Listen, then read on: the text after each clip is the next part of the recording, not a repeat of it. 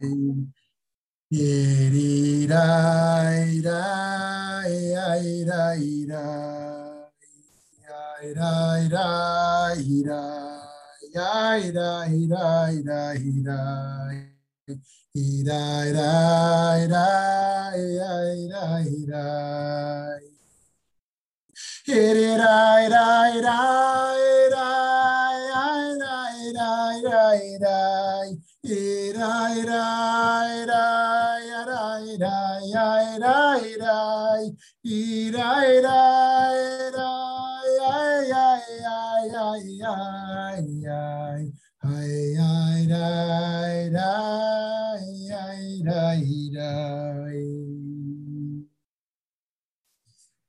Great to see you all. Thank you so much for being here. We are going to have debate number 11 today, truth versus compromise. Truth versus compromise. Thank you for your adaptive schedules and your flexibility. Let's start with a poll. Let's start with a poll to see where uh, we fall out in our views here in the room today. Do you prioritize truth or compromise? Number one, truth is always the highest priority. Number two, sometimes I give in, but I still hold truth to be the highest priority. Number three, I prioritize compromise, but I'm still committed to truth. Number four, peace is the highest priority. I know this is a, uh, a difficult one, um, but uh, let's see where folks fall out here. Give you a moment to cast your vote.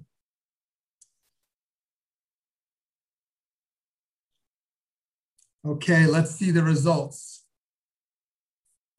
Okay, very interesting. 0% say truth is always the highest priority. 0% say peace is the highest priority. It's all in the middle 38%. Sometimes I give in, but I still hold truth to be the highest priority. And 63%, I prioritize compromise, but I am still committed to truth. Very interesting. Okay. So, friends, one might think that absolutism is a sign of strength. If one has quote unquote moral clarity, then they shouldn't budge an inch from their position. This is a very popular approach today in both religious and political discourse. If you are not absolute, you are often accused of being wishy washy or a moral relativist or weak in principle or guilty of cowardly betrayal of principle. One is told it is a cop out to claim it's complicated or we need more nuance we might even expect to see an argument supporting absolute fealty to a relativistic stance. To be sure, a very strong Jewish case could be made for absolute truth, especially from Jewish sources prior to modernity.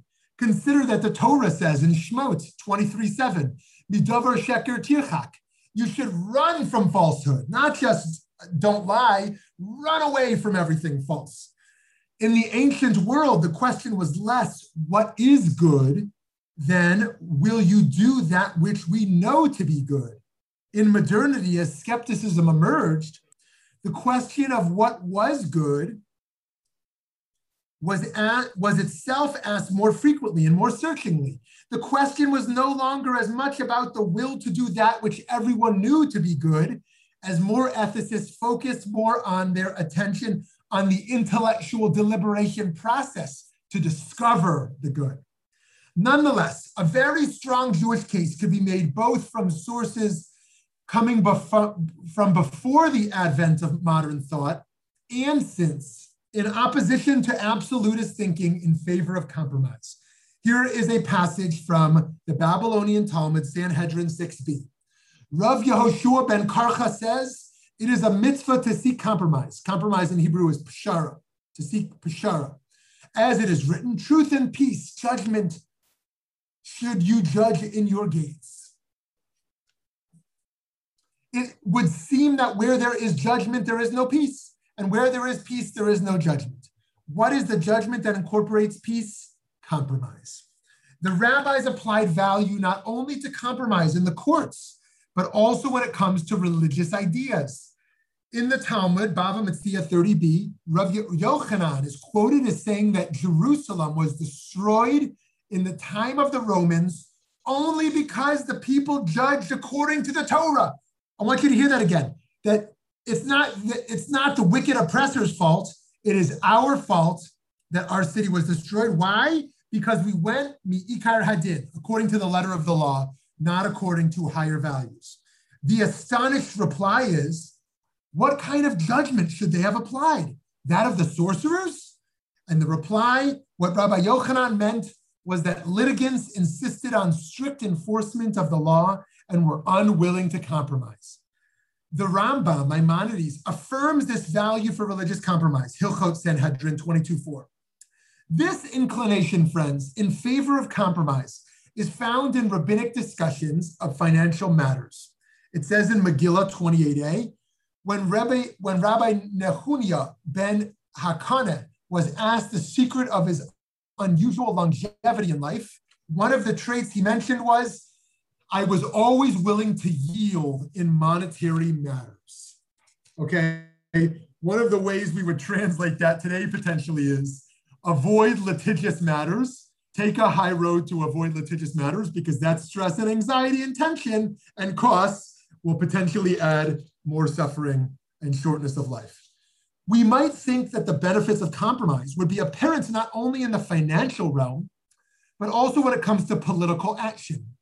We see, though, that that's hardly always the case. To see how a failure of compromise has played out in just one arena, American history is replete with the tragic consequences of such a failure.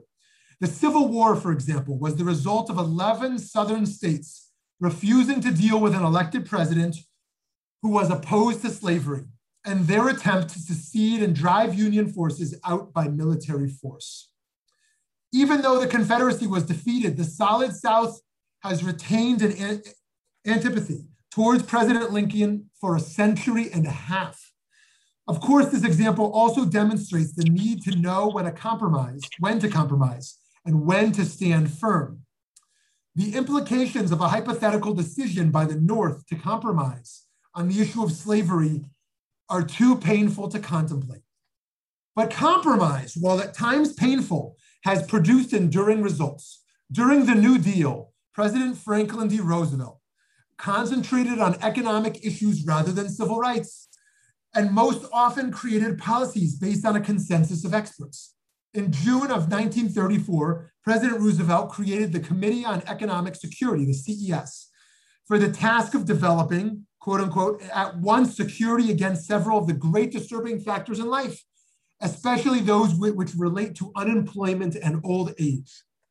While the CES members quickly, by January 1935, approved a way to create the Social Security system as well as programs for unemployment insurance, they did not find a means to include health insurance. And even the funding of the social safety net programs that were created depended on a regressive tax on individuals. Once you pass the maximum threshold, you don't pay a penny more of tax. On the other hand, it cannot be denied that millions of elderly, disabled, and unemployed Americans faced starvation without this legislation. So, overall, the law has benefited our society despite its imperfections.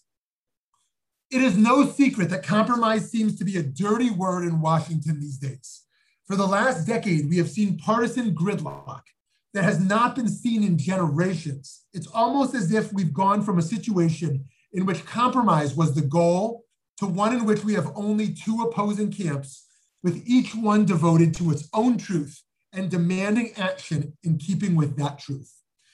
How can we learn to recognize that truth as a value has different valences in different contexts?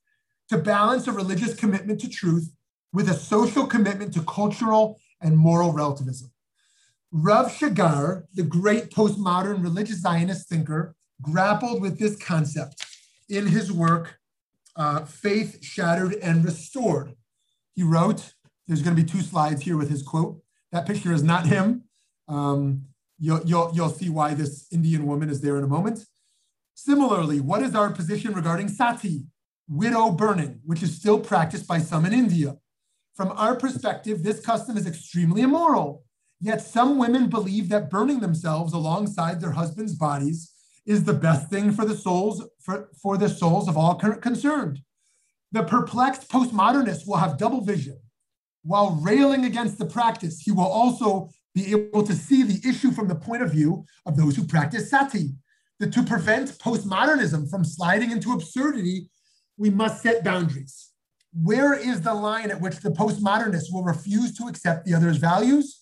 What criteria and methods should be used for setting such boundaries? And can one propose other ways of coping with the paradox of pluralism, which is amplified in the postmodern era? We no longer expect a grand ultimate justice. Such a justice is unjustifiable and nowhere to be found.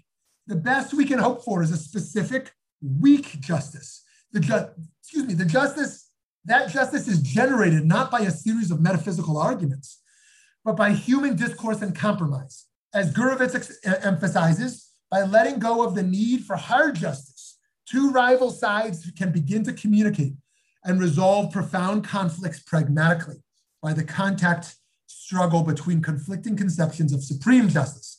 There are several possible models of soft justice, all relinquishing the presumption of absoluteness. Yet he notes soft justice has its own limits, and at bottom relies on non relativistic assumptions, which, as the belief in human rationality, whose absence would preclude fertile discourse and accord. So Rav Shagar is not only postmodern on truth as a, as a neo Hasidic thinker, that we should not seek absolute truth, but rather weak truth. And so, too, not absolute justice, but weak justice. We are, we are in a tension. We are cultural relativists. We want to honor we want to honor India. We don't want to be cultural imperialists and say, oh, us white Americans or us white Israelis. Of course, not all Israelis are white or Americans are white, but um, us Western states we want to impose a higher morality on, upon India, who doesn't really understand higher morality. We don't want to be cultural imperialists. On the other hand, we want to uphold a commitment to universal human rights. And we think widow burning is a bad thing. So, how do we balance our commitment to universal justice with our commitment to cultural relativity, a moral relativity? And he says we do indeed have to set boundaries um, and we do have to seek some level of compromise in, in our pursuit of a weak of a weak justice.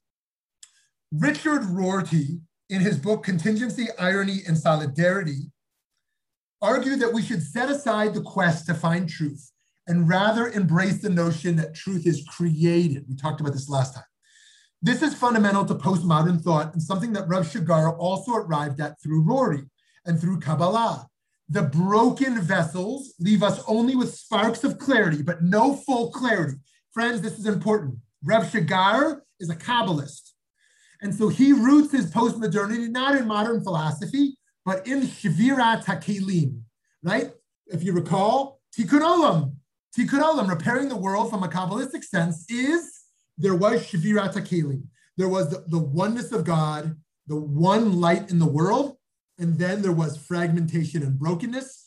The, the vessels broke, and the light was scattered into everyone and everything. And tikkun olam, repair of the world, is to gather up the light, gather up the sparks. Whenever we do a mitzvah with kavana, we do something good, religious, ethical, and we do it with an intentionality, a deep religious intentionality. We lift the sparks up. We reunite God, so to speak we, um, we heal the world. And so it's from that place of brokenness, of truth, brokenness of justice, that um, the Kabbalah is moving into Neo Chassidut here for Rav Shagar. New Age thinker, uh, now we're going to make a big pivot into New Age thinker Eckhart Tolle, who wrote The Catholic and other churches are actually correct when they identify relativism, the belief that there is no absolute truth to guide human behavior, as one of the evils of our time. Oh, what? But you won't find absolute truth if you look for it where it cannot be found in doctrines, ideologies, sets of rules, or stories. What do they all have in common? They are made up of thought. Thought can at best point to the truth, but it never is the truth. Get that? Thought is not the truth, thought points to the truth. Buddhists say the finger pointing to the moon is not the moon all religions are equally false and equally true, depending on how you use them, he writes. You can use them in them in the service of the ego, or you can use them in the service of the truth. If you believe only your religion is the truth, you are using it in the service of the ego. Used in such a way, religion becomes ideology and creates, creates an illusory sense of superiority as well as division between people. In the service of the truth, religious teachings represent signposts or maps left behind by awakened humans to assist you in spiritual awakening. That is to say, in becoming free of identification, identification with form.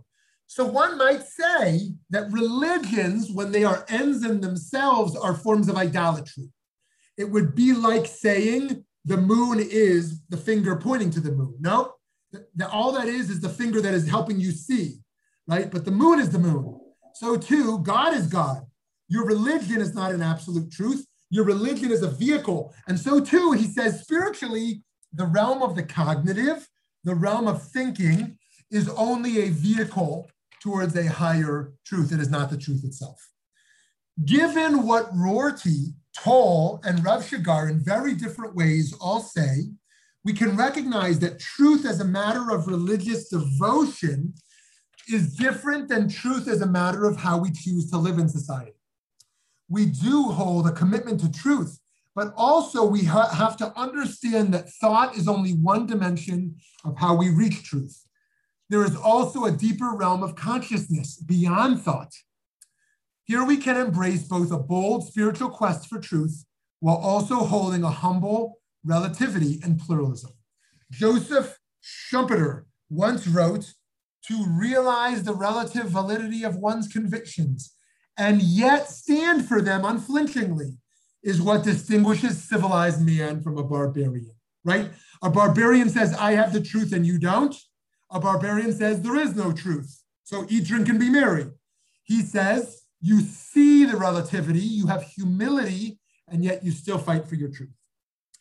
We have to be intellectually honest and yet still morally robust. Our skepticism must empower us rather than paralyze us. The rabbis taught in a fascinating midrash that truth would become a human construct ultimately. I love this one of the most famous midrashim. If you've never learned it, it's very important. And then we're, we're going to conclude here and open up questions and thoughts. Rav Shimon said, when HaKadosh Baruch Hu came to create Adam, the ministering angels formed themselves into groups and parties, some of them saying, let him be created, while others urge, let him not be created. Thus it is written, chesed and truth. Chesed is, is kindness or love. Chesed and truth fought together. Righteousness and peace combated each other. Chesed said, let him be created because he will dispense acts of love. Truth said, let him not be created because he is compounded of falsehood. Righteousness said, let him be created because he will perform righteous deeds. Peace said, let him not be created because he is full of strife. So each angel is a virtue, and they are arguing about whether humans should be created. This is similar to our debate a, week or two ago. What did the Hakadosh Baruch Hu do? God took truth and cast it to the ground, as it says, and truth was truth was thrown to the ground. The ministering angel said before the Almighty, Master of the worlds, why do you put to shame your chief of court? The Almighty replied, Let truth rise from the ground. This is what is meant when it is written, Truth shall grow from the ground. Chevra, chevra, friends, this means truth does not come down from the heavens. It does not descend from Har Sinai, Mount Sinai. Truth emerges in a grassroots way, literally grassroots way, from humanity in relationship to the divine. Humans with our finite capacity cannot access the highest realms of truth. And so God needed to let go of such an absolute commitment, as it were, to allow humans to have freedom and autonomy. The rabbis understand that the power of interpretation was now in their hands. Rabbi Jonathan Sacks tried to push us from the binary of the absolute versus the relative. He wrote, It remains difficult fully to comprehend the vision at the heart of the Hebrew Bible namely that re- religious truth is not universal nor relative, but covenantal. God reaches out to each people, faith, and culture, asking it to be true to itself while recognizing that it is not the exclusive possessor of truth. Great harm has always been done to the world by religions when they seek to impose their truth on others by force or when they treat those who do not share that truth as less than equal citizens.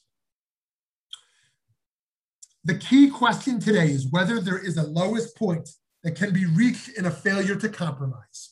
Will we heed the warning of Rabbi Yochanan, or will we sink further into the political morass? One's character is not solely measured by their ideals, but also by how they're willing to compromise. There are, of course, values that should not be compromised, but for the sake of peace, often we must compromise our upper hand, even when we are certain of the truth. Rashi teaches that doing the right and the good refers to a compromise within the letter of the law. We need to learn to work in the real world with real people and not let the perfect be the enemy of the good. This is true at home, in community, in society, and internationally. Compromise can indeed be a vice when it's about one's own self gain at the expense of supporting others, but it can also be a virtue when it is about lifting up others. Okay, friends, I'm going to pause here. I would love to hear your thoughts and questions and agreements or disagreements on truth versus compromise.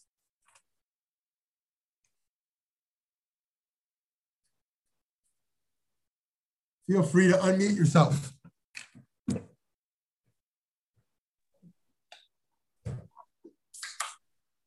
Well, Rabbi, I would I would start with a question of what, what is truth? What do we mean by that? And do we get into absolute versus relativistic? Do we get? I mean, to me, that that's kind of you know, if our beliefs of what is truth differ than the rest of the discussion, is is hard to do. Thank you. Yes, exactly. And so um, to pick up today, I suspect that many of us are more pluralistic and perhaps even relativistic on theological truth than we are on empirical truth or on moral truth. For example, some of us might have very little tolerance for the culture of fake news that has emerged that claims that medical research is itself untrustworthy.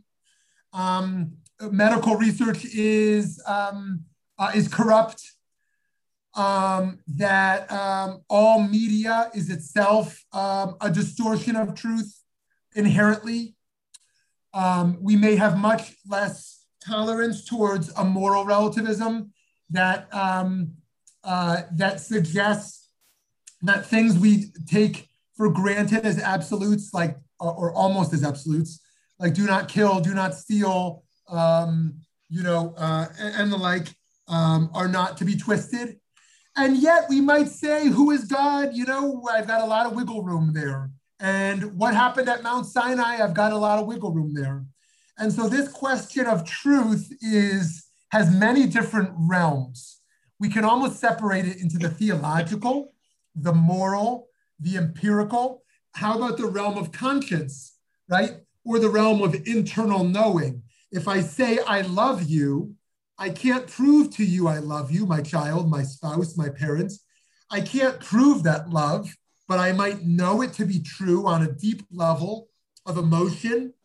We might know something by intuition or through conscience that we know to be true. Like, for example, genocide is evil. Like, we can do intellectual acrobatics to prove genocide is evil, but do we really need to? Right? Um, something that we could almost take so for granted that rape is an evil, right? We take that for granted. Do I have to prove it's evil? Um, and so, um, so it is a great question. It's a great question. What exactly are we talking about, but with truth? Thank you. Thank you. Thank you, Mike. Who else wants to jump in here? I think one of the best examples of compromise now is the new Israeli government. If they stuck to what they believed was absolute truth, then Meretz would never have joined with someone like Bennett.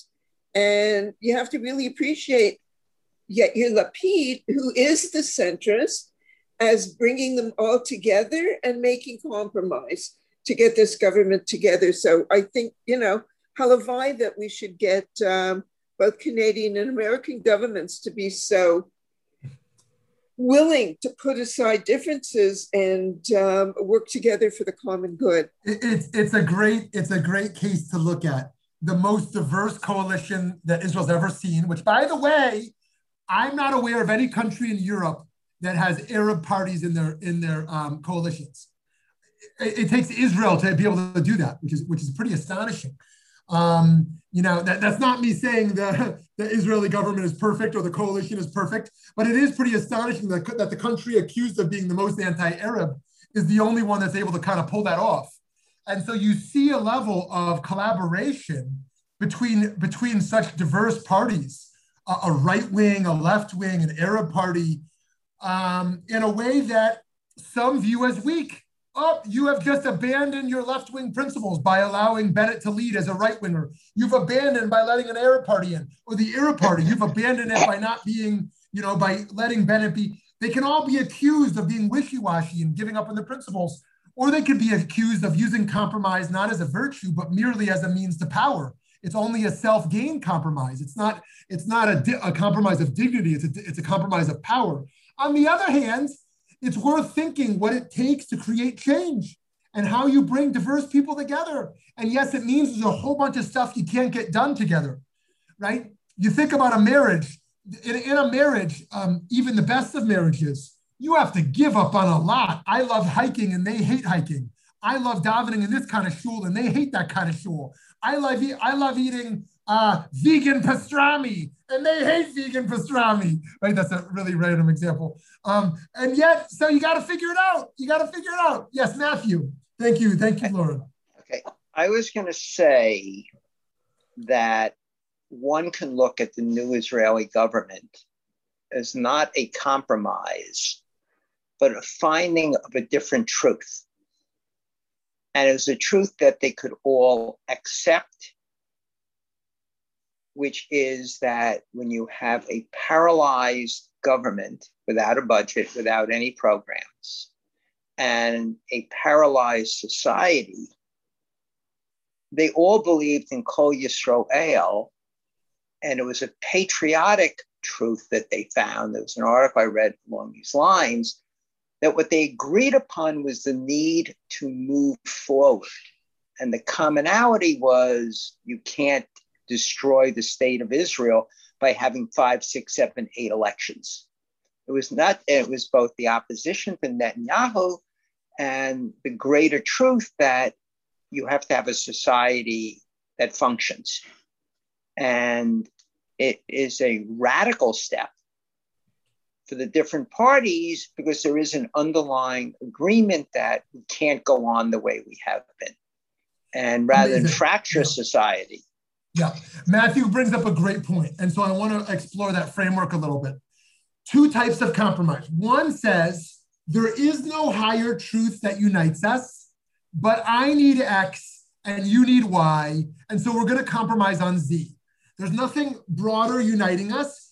You just need your needs and I need my needs. But Matthew brings in a different form of compromise that says there is a higher principle that unites us and so I can give up on X or give up on Y because we are united by something broader, right? And so um, uh, it's not just a tit for tat. It's not I give you this, you give me that. It is there. It, we need to move forward. We need to hold the country together. There is a broader principle, right? And so we can hold this together, right? And so um, if there is a love and a family, we can hold the family together, even if we have all this conflict, right? We can hold the country together if there is some united patriotism or some united value or whatever the case is. That, of course, is why Jews love each other most when we are attacked. And when we're not attacked, we are at each other's throats. Once we are united by a sense of existential threat, we are united by, um, and that's in America, friends. I know we we um, we, we have some non-Americans here. Well, I guess I, am American, but I'm also Canadian with Lauren Blatt. Um, but but here in America, we have very little uniting us. Um, there is very little common narrative that Americans are facing a common threat and are united by that common threat. You would have you would have thought it would have come out in the pandemic. Oh, a pandemic, it's like a war. So now we're united, but actually the pandemic divided the country even more. Whereas in Israel, when you see a war or the like, you see a country that becomes, um, in many ways, um, in many ways, very united. And so, um, th- yes, I think Matthew brings up a great point uh, in America of how, um, uh, excuse me, in Israel, of how this new coalition was able to compromise, or, or actually, Matthew uh, doesn't, doesn't call it compromise. They were able to transcend differences towards a higher plane of agreement. Uh, Thank you. I, I, would use a different word, not transcend. They would agree that while their differences were fundamental, yeah. it was a core value they could agree upon.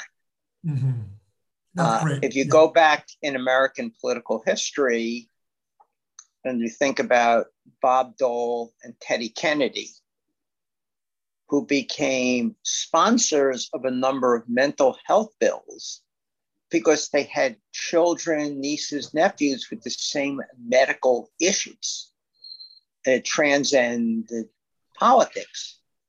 And what's lacking today at local, state, county, federal level is the ability, because of 24 7 news, to forge those agreements on certain things. There are bills getting passed in Congress now. They're getting bills passed in the state legislature unanimously because there is still some of that civic virtue, which is another lecture you talked right. about.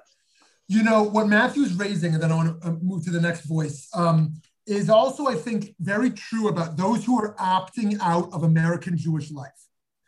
For those of us who are, are totally bought in, knowing the people here, I think that's probably all of us who feel like, I'm in. I'm in. Yes, I'll get alienated sometimes. Yes, I'll be upset by a policy. This rabbi offended me, or this board made a terrible decision, or you know someone in the community hurt me. But like we're bought in. Like we're not going to leave because someone alienates us. For other jews if they are alienated or disagree with policies they opt out. They opt out. We see that among younger generations all the more so. They're going to opt out. And so what it means to be a member of the community is not i get everything i want. And if it's not 10 out of 10 i quit shul or I quit being a member of the community. It means like, okay, a community is complex. It's going to make a lot of bad decisions. It's going to make some fair decisions, but ones I disagree with. But I'm here anyways. I'm not just going to quit over it, right? And that is a, that is a difficult thing for some young Jews who have a weaker Jewish identity to um, um, uh, uh, uh, to, to stay in the game. Uh, they, there can be a purity that there's no higher principle of being a member of the Jewish community that holds them in. If someone didn't engage me, good, I'm out. Okay, let's hear from someone else here. Rabbi, uh, this is Eric. Thank you so much. This has been incredibly enlightening, and I have been particularly a big fan of the analysis that the other participants have, have given so far. Um, I want to circle back on something that you brought up about uh, your, and by the way, your citations are just amazing, the great quotes. The one thing that I am a little confused because it wasn't mentioned was in the past, there's been citations of different examples where different people, figures in, in, the, in the Torah that have been cited as, for example, when you look at leaders, when you look at um, but I felt like that uh, I didn't hear any examples of any, any figures that have been cited to look at examples of uh, actions or lifestyle reflected truth versus compromise versus something relative truth versus uh, somewhere in the middle. Is there people that you've seen that are, you know, people that we look up to in, in the Torah that, or that we look at as models of, of compromise versus truth? That is great. That is a great question. Okay. Now, when we normally think of compromise today, Eric, as you know, we normally think of two people in a room debating and they give in a little, give in a little, come to an agreement. They come make a press release that we, hey, we reached an agreement, right? Um, the other type of compromise is kind of an internal deliberation where what I ask for or what I agree to is not a debate or even a discussion.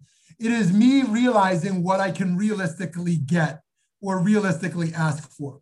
Now, the most famous case in the Torah, the most famous case in the Torah of compromise in this model is Rabbi Yochanan ben Zakkai. Rabbi Yochanan ben Zakkai somehow escapes because the Romans are killing everybody. He escapes by acting like he's dead, and he gets out and he gets a meeting with Vespasian, the Roman leader.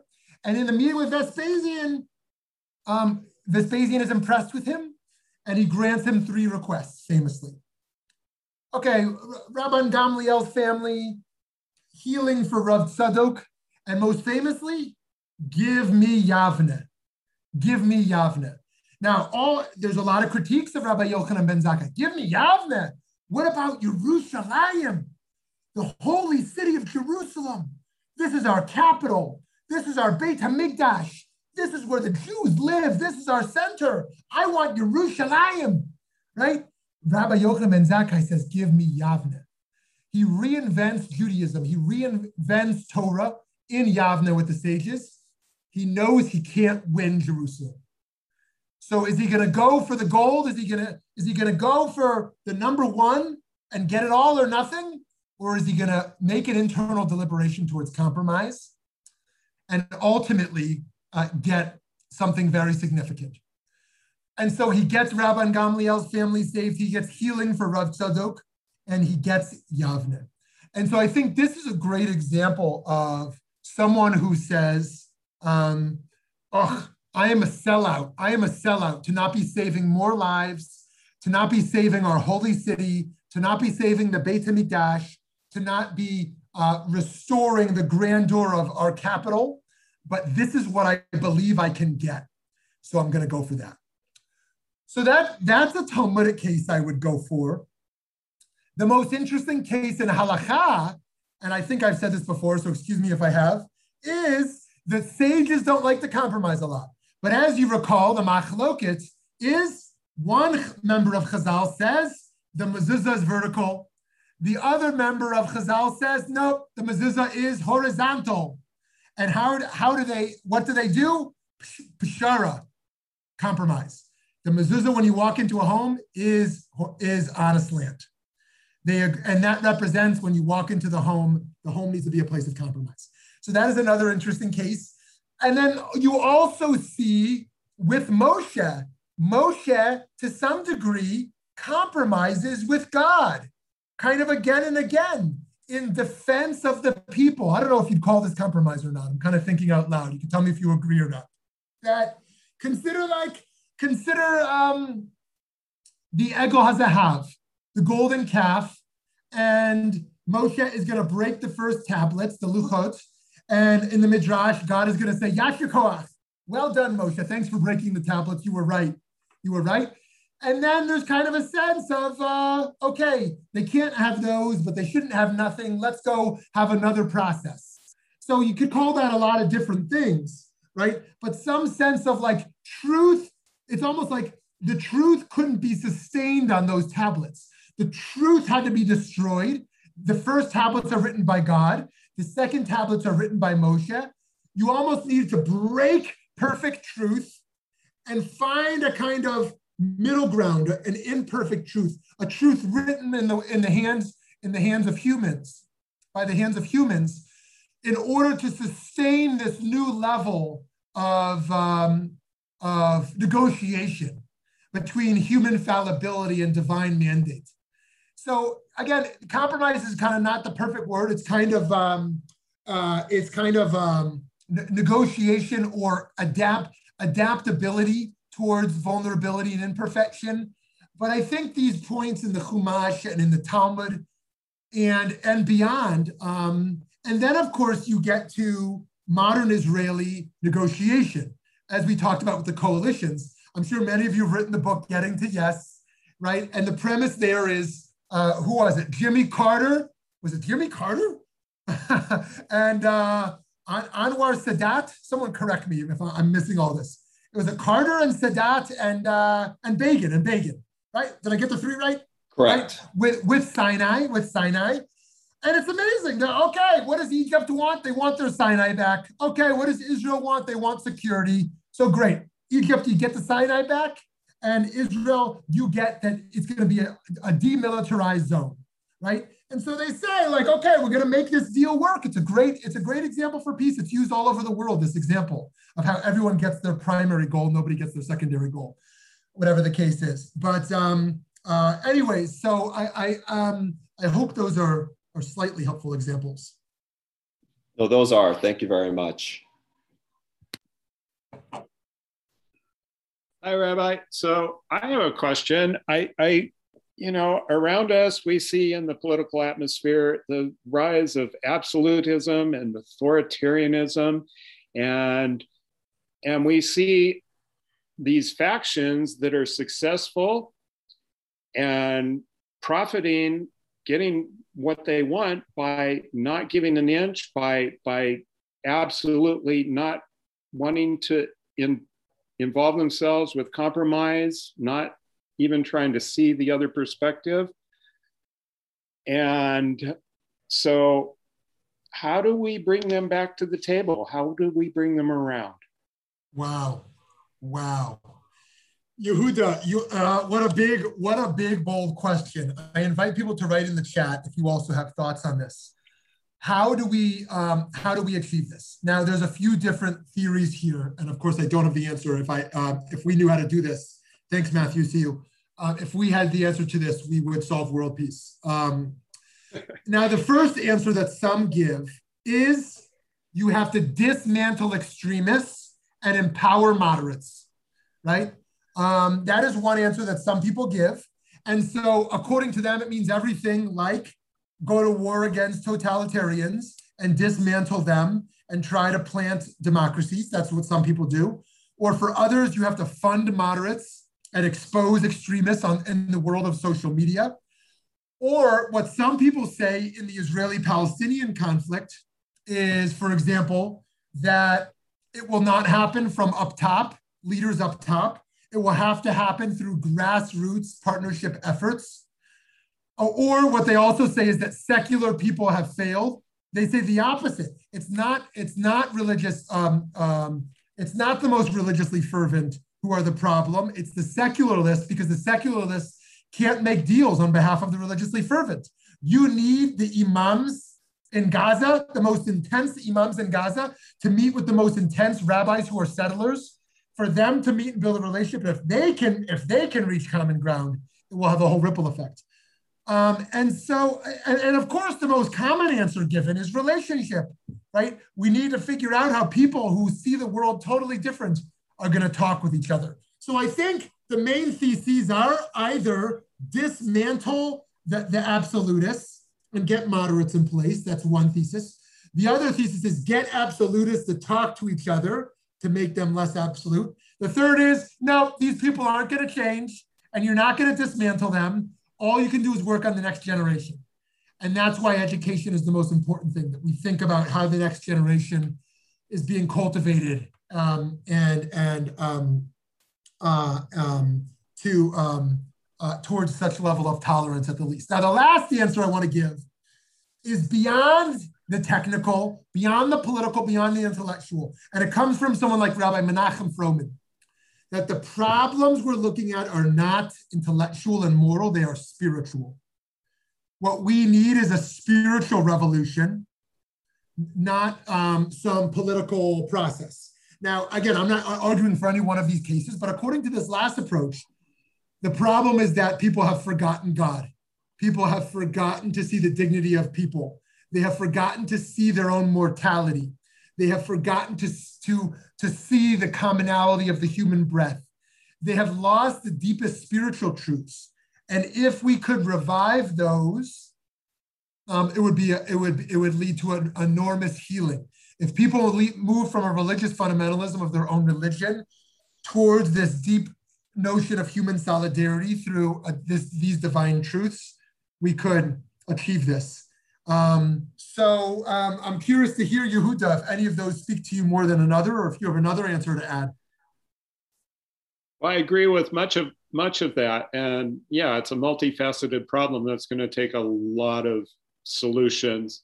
But I think that there is a big spiritual sickness in the world, and too many people are disconnected from God. I think that explains the empathy problem and the, a lot of the social problems. And yeah, so so I'll right. go with the last answer. yeah. You know, it's funny, Yehuda, because when we talk about God, what most people think like, oh, I believe in a God and that's going to make the world better, which of course makes no sense. I think we're talking about a transformation of self through the vehicle of divinity when we think about the humility that emerges if you encounter God. When we think about the um, not only the humility, but the expansiveness, the expansion, the expansion that emerges when we allow for divinity to exist in the world. Um, godliness can lead to fundamentalism also, as, of course, or it can lead to this type of moral refinement that helps us to see other people more deeply. Thank you, Yehuda, for that. Yes, and as Cheryl writes, of course, yeah, that, that much of the evil we see today is done in God's name. This is this is really an idolatry. It's an idolatry where God is a narrowing of self. It's a narrowing of consciousness. It's a narrowing of moral responsibility rather than an expansive one. Um, this is this is this is really an idolatry in the name of God that essentially makes the self the arbiter of truth, the self the end. Um, and so uh, re- it's not that religion itself is the problem or religion itself is the answer.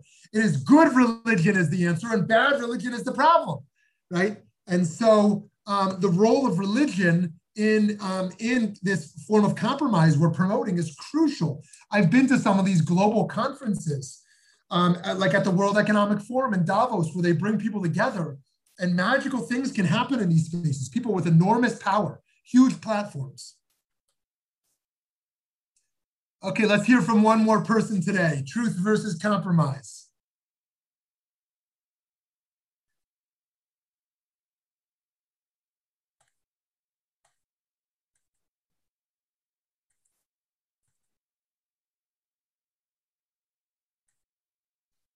Okay, so I'm going to give us a heads up on the topic for next week. Um, Pam, if you if you don't mind posting the schedule one more time in case somebody joined late.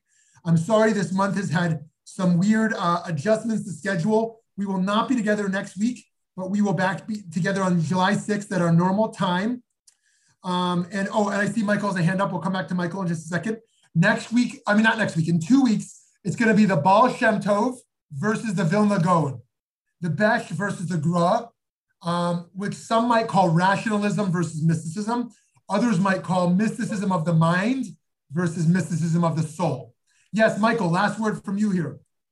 Is, is not when we say to search for truth, is truth just not a synonym to God?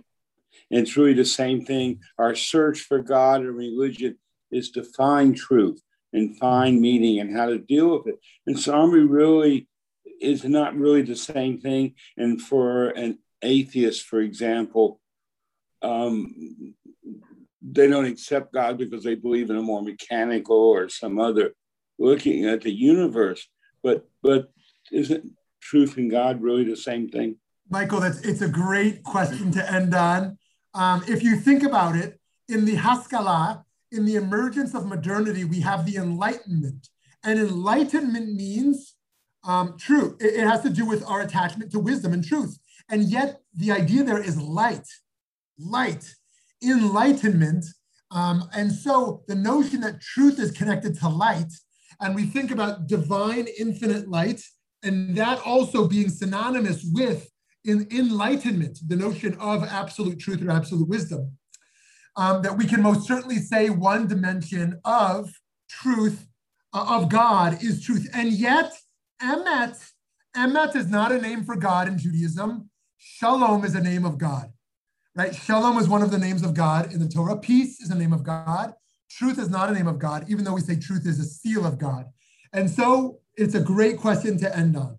Um, if we come closer to truth, are we are we coming closer to God? Um, that may itself be true. See y'all in two weeks. Have a wonderful rest of your day. Can't wait to see you soon.